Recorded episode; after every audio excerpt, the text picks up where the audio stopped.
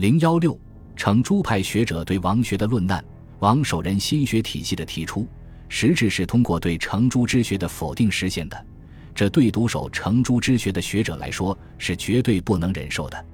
当时最先站出来从程朱之学的立场对王学展开批评的，是与王守仁同时的罗钦顺。罗钦顺字允生，号正安，是明代最重要的朱学思想家。他一度与王守仁在南京同事，虽然未常讨论学术，但相互有文往还。正德十四年左右，罗读到刚出版不久的《王守仁传习录》，开始形成他基于朱学对王学的批判立场。遂致书王守仁论学，王守仁则赠以他的《大学古本旁释》及《朱子晚年定论》等著作。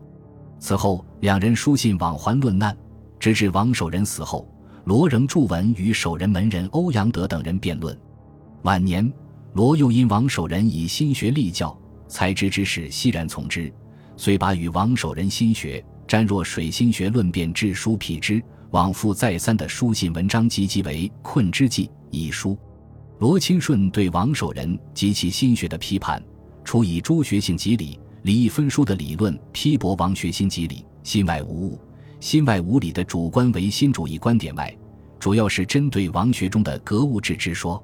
在格物致知的问题上，王守仁认为物者义之用也，格者正也，正其不正以归于正也。在王守仁看来，意念所及便是物，格物不是研究事物本身及其法则，而是使自己的意念符合封建道德规范，即所谓正。意念正了，物自然正。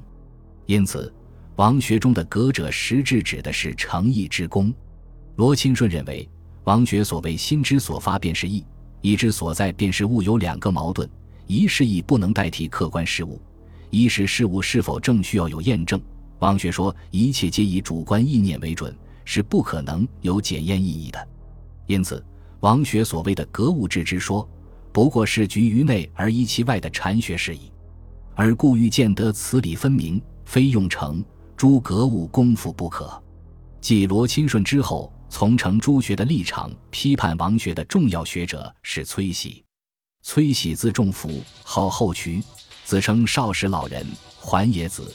生于成化十四年，卒于嘉靖二十年，是与王守仁、罗钦顺同时代的人。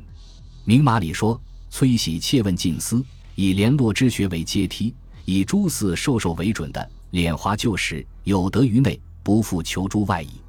黄宗羲亦说，先生之学以成诸为的，然于程子之言心学者，则有善之，以为设于高虚，使门人之富贵，吾乃故语。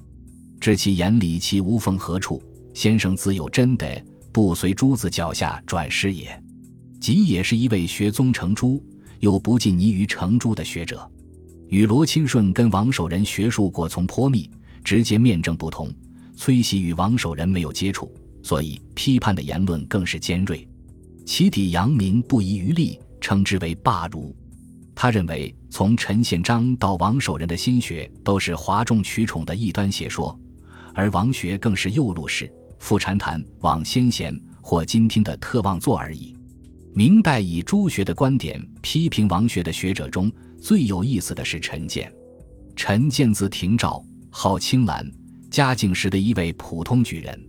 他对王学的批判采用的是一种史学的方法。前面提到，王守仁为了免遭压制和攻击。曾剖集朱熹论心性修养的三十四条言论，编成《朱子晚年定论》，宣称朱熹晚岁，故以大悟就说之非；自己则信其说之不谬于朱子，又喜其朱子之得我心之同然，编造出所谓朱熹、陆九渊思想早异晚同说。对此，陈建则取朱子年谱、形状、语类，即与陆氏兄弟往来书札，逐年编辑，稿至六七亿，历经十年。编写了《学通变》一书，通过具体史实的考证，有力地驳斥了朱陆早异晚同的谬论。书中指出，王守仁不惜断章取义，如将朱熹晚年定在与陆九渊鹅湖之会之后，论梦集注未成之时，以及在《朱子晚年定论》中将有关击刺陆九渊的文字一一删去，不仅有悖事实，而且纯属权诈阴谋。后人称事边虽攻象山，实为扬名发也。陈建生活的时代，王学已经在社会中形成气候，成为最有影响的意识形态。但是，独守成朱之学的学者一直没有间断对王学的论难。这种论难，也可以说是导致王学逐渐衰落的一种重要的理论力量。